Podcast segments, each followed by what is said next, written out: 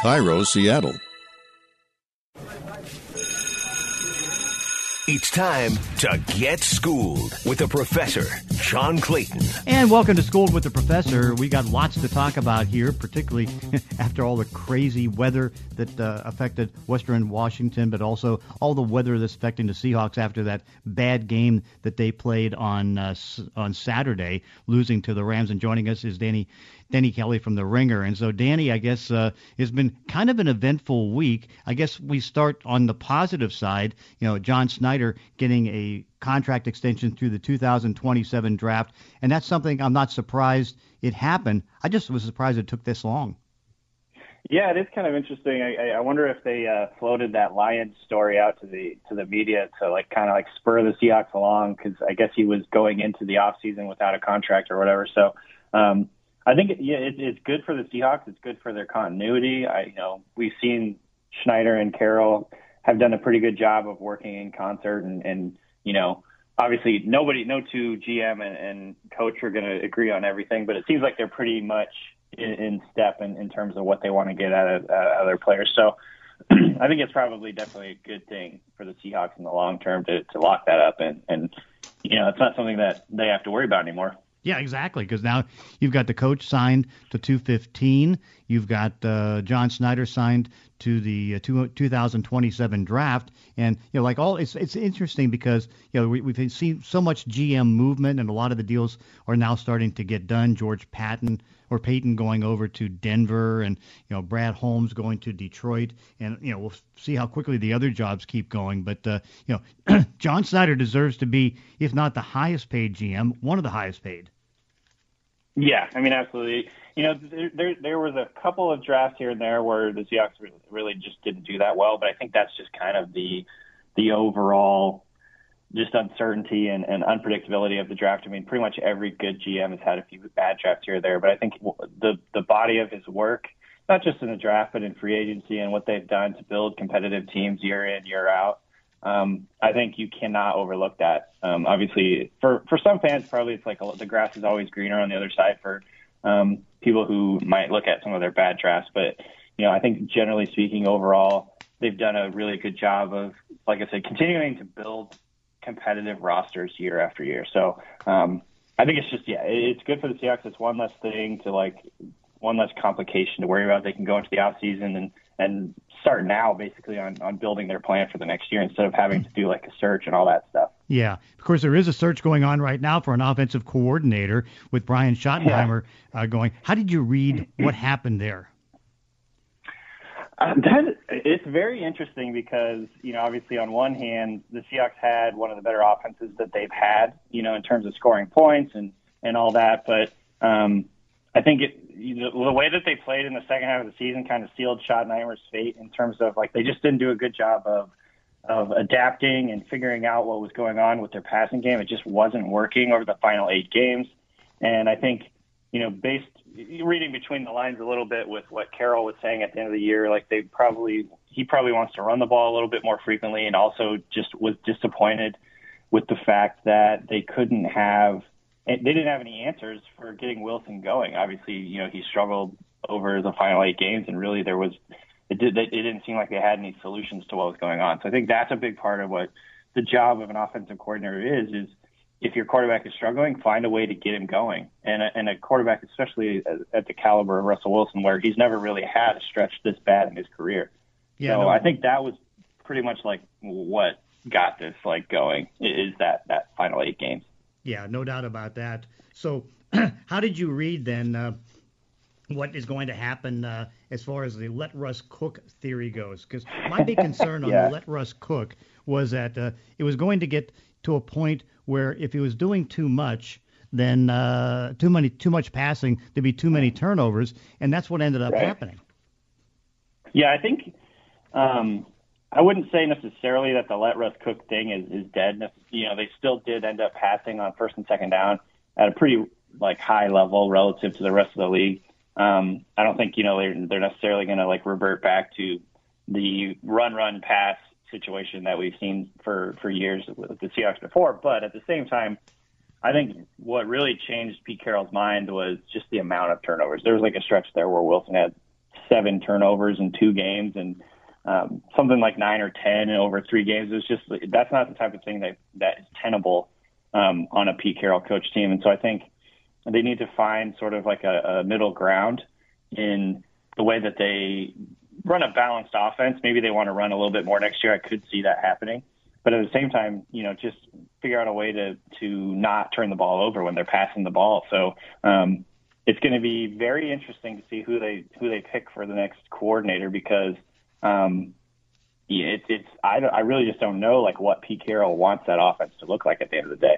Yeah, no doubt. And of course, what uh, you can see is that uh, the running of the football is still important because you, know, you look at what six of the top seven teams as far as percentages of run uh, are in the play made the playoffs, and four of those teams, and that includes Green Bay and New Orleans, are uh, you know in that top group, and they're in the d- division mm-hmm. round of the playoffs. Yeah, I think you know Pete Carroll. He's, he's always wanted to do this his way, and that's what he believes is like the most consistent um, way to build a championship team is have that balance. And, and I think we saw that a little bit this year where when Russell Wilson started struggling, I think this is something Pete Carroll said over the years is like you don't always want to have everything hinging on what the quarterback does. Now, is it is it difficult to win in the NFL when your quarterback is struggling? Yes. Um, but I think Pete Carroll wants the offense to have enough balance so if Wilson has a little bit of slump like this, they can still get by and they can still have good um, you know, like move the ball, make first downs and stuff like that. The run game just really didn't, um, it didn't, it didn't do enough, I guess, in the second half of the year for them to like be a, a true Super Bowl contender. So um, I think he, he wants to have an offense that doesn't rely completely on Russell Wilson having a big day, and um, I can definitely see the logic in that. Yeah, and that's the thing I think it, it's so so interesting about the way the end of the season goes because you know when when you hear the let Russ cook theories go, sure it did work, but then when they were playing better defenses, defenses then dropped into cover two, uh, and if, unless they had a you know great corner like a Jalen Ramsey who could match up against DK Metcalf, and you know mm-hmm. it just took away so much. And so like they ran 40.2 percent of the times, but you know Russell Wilson rushed for over 500 yards. But how many of those runs were him scrambling on right, right. because you know somebody wasn't open or you know there was a coverage sack or all those different things. Yeah, I think you know, it, looking at the Seahawks offense over the last few games, like the thing that stood out to me was very few times, and I might I might be exaggerating, but I just don't remember very many plays where Russell Wilson drop back, hit his back foot, and get the ball out to his receiver. And and I've seen people doing some all 22 breakdowns over the last few days where Wilson has a guy open and just doesn't pull the trigger. So I think it's you know it's not just the play caller, it's not just um, the philosophy change over the second half of the year. Part of it is Russell Wilson just wasn't playing very well in the second half of the year. He wasn't seeing things maybe as clearly as he he wanted to be. Um, maybe he was trying not to make turnovers because obviously that's a huge, huge part of Pete Carroll's program. But um, at the end of the day, I mean, like Wilson needed to pull the trigger on some throws, and he, I don't think he did. So with the next, you know, the next step there is like finding a, a scheme, finding an offensive coordinator that can get Wilson comfortable getting the ball out more quickly. Uh, you know, Wilson and, and Carroll talked about playing with more tempo um, at the end of the year, they didn't they didn't play with very much tempo, and that could have been something that helped. And Pete Carroll said they didn't get the ball out quickly enough. So I think those are two areas that they're really going to focus on in the offseason is um, you know, not just the run game, but like supplementing the run game with a quick passing attack that can help neutralize those pass rushes and and, and still pick apart defenses that like sit back and try and take away the deep ball because they just didn't have a very strong I guess like mid-range jumper, if you want to mm-hmm. if you want to put it that way. They just didn't have that middling, um, the middle of the field game that they really needed to have to beat those defenses. Then the other issue too is that uh, you know where are they at the running back position? Because obviously Chris mm-hmm. Carson is a very talented runner, a physical runner, much like uh, Marshawn Lynch, and Carlos Hyde did some good things, but they both missed a combined 10 games and yeah. out of that, uh, you know, in the games that Chris Carson played, he only had 144 carries, roughly 12 carries a game. You know, that's uh, that's pretty thin. And of course, I mean, yeah. Carlos Hyde had eight roughly, eight per game. And so when your two running backs only get 20 carries, that's not enough. Yeah, I think it's going to be very fascinating to see because both those guys are free agents going into the offseason and, and how the Seahawks end up prioritizing that position in terms of salary cap because with the with the cap going down this offseason, and I don't know where it's going to land, but it's it's most likely going to be you know flat or go down a little bit into next year. And so they're gonna they're gonna have to decide like what our priorities are. And um, I think you nailed it though. Like, are are they willing to give a guy like Carson a big money contract, despite the fact that he's like missed games in the past and he hasn't been you know as reliable as like a 20 carry type guy game in and game out. Uh, Rashaad Penny's had injury history. Carlos Hyde is, you know, he got hurt a couple of times this year. So it's just going to be one of those things where, like, are they willing to give a guy that much money at a position that you can probably find a, a, a decently strong replacement on the free agent market or in the draft?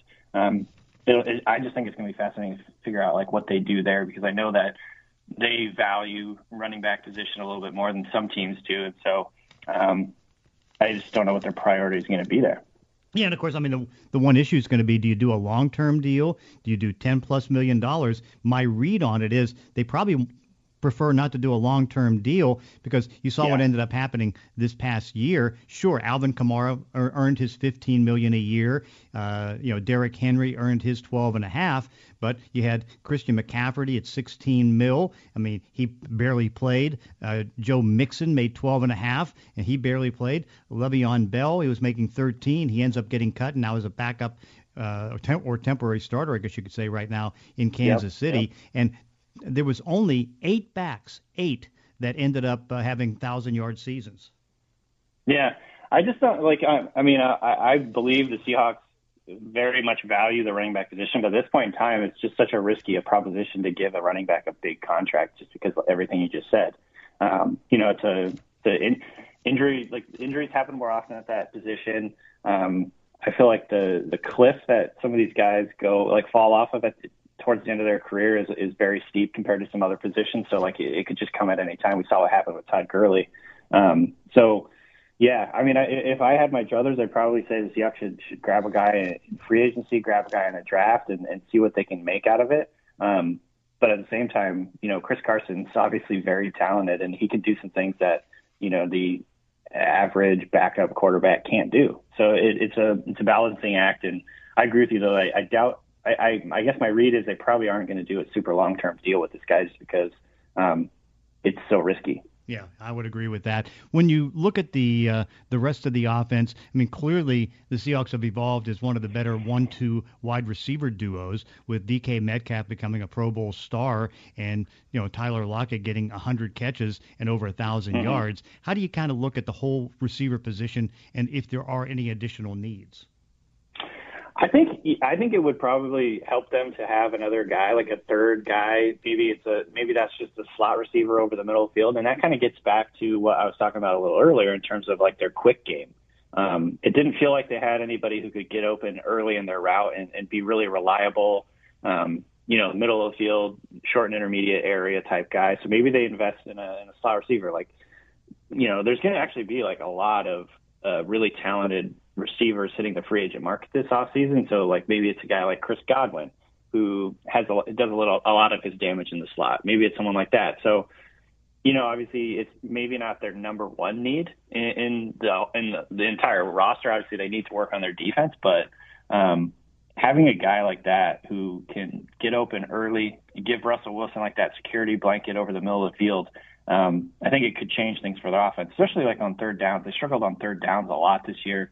DK Metcalf is a very dangerous deep receiver, but he's not necessarily the guy who's just going to get open really early in his route, if that makes sense. So um, I think they need. I, I do think they need a third guy to like emerge as a playmaker on those plays. Yeah. What? Uh, how do you look at the defense and the, the, amazing turnaround that it had? Because it was one of the worst defenses, if not the worst, in NFL history at the beginning of the season, and then in the second half, yeah. it was top five. Yeah, I think part of it was, you know, I think the Dunlap trade made a lot of sense, and that he helped out a lot. I think getting Jamal Adams back obviously was a boost, but um, it, to me, it's like they they sort of learned how to use Adams to his best ability and kind of like get him involved. It wasn't like blitzing every single down; it was a little more, you know, targeted and things like that. And I do think. Um, some of their, you know, depth pass rushers, Alton Robinson, L.J. Collier showed up a little bit towards the end of the year there um, I think that really helped them kind of shore things up on the defensive side. But uh, if they're going into next year, I think the priority has to be to continue to build a better pass rush because that was a big problem early on in the season. They need more depth. I think they need more difference makers. Um, and so I think that would probably be a big, you know, a big priority for them on defense is to add a couple pass rushers and, and just be able to rush with four and not have to blitz quite so often where um, you're leaving like your back end a little bit uh, vulnerable to deep shots, which is what we saw. Like it's just completely out of Pete Carroll's character to be giving up so many big plays. Like uh, his defenses just don't do that generally. So um, I think that's going to be a big priority. Yeah, no question. So you can see how that transpires. KJ Wright, uh, I thought had one of his best seasons, if not his best season, and yep. he's a free agent. But they also have his replacement on the roster in Cody Barton.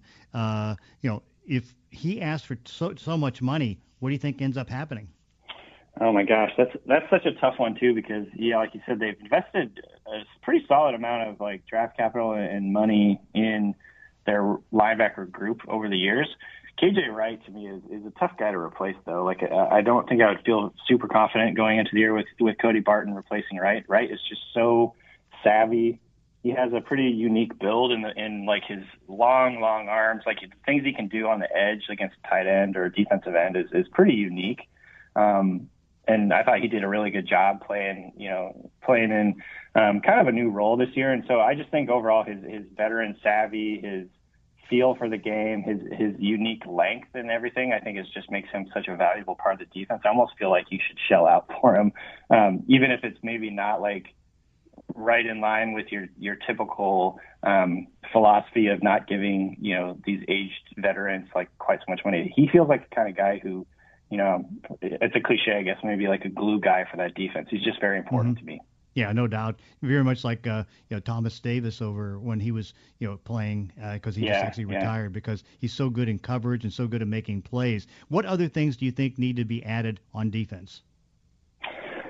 I still don't feel super confident in the cornerback situation going forward. Obviously, DJ Reed coming um, coming on this season was huge for them. I believe uh, is Shaq Griffin, is Shaq Griffin going to be a free agent? Yes, he is. He That's correct. No, he's a free agent. Yeah.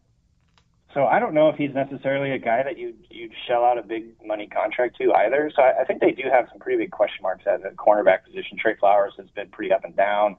Um, you know, I think D, the fact that DJ Reed is like your guy, like kind of like your number one guy going into next year, I think they they definitely need to kind of like figure out some depth depth there, um, whether that's in the draft or in free agency, and, and kind of get that position short up, get get some more um, guys in there to, to compete. Because I think that was you know another big problem is you know when they're not getting pressure, it, it puts a lot of um, you know put puts a lot of pressure on the cornerbacks to cover for longer too. And so I just don't think that, especially in the beginning, they weren't doing a good enough job. Um, so I, I would say to me that's a big one it seems like they're pretty set at, at linebacker. Jordyn Brooks definitely flashed as um, as a rookie. I think his role can definitely expand. Bobby Wagner, still Bobby Wagner.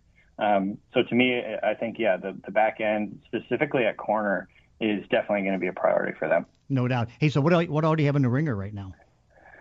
So uh, right now I'm working on the NFL draft guide for the ringer. So that's kind of like the main focus actually. Um, the fantasy, the Ringer Fantasy Football Show. I do that two times a week, and, and yeah, I'm just digging into the draft going forward now too. That's that's all good, and that's Danny Kelly from the Ringer joining us here on Schooled with the Professor. Uh, stay safe and uh, watch watch the end of this football season. Absolutely, thanks, John. And that does it for this week's podcast. In between episodes, you can follow me on Twitter at Clayton ESPN. If you enjoy these weekly one-on-one conversations, consider leaving a review on iTunes or wherever you're listening to the show. Thanks for listening. See you next time on Schooled with the Professor.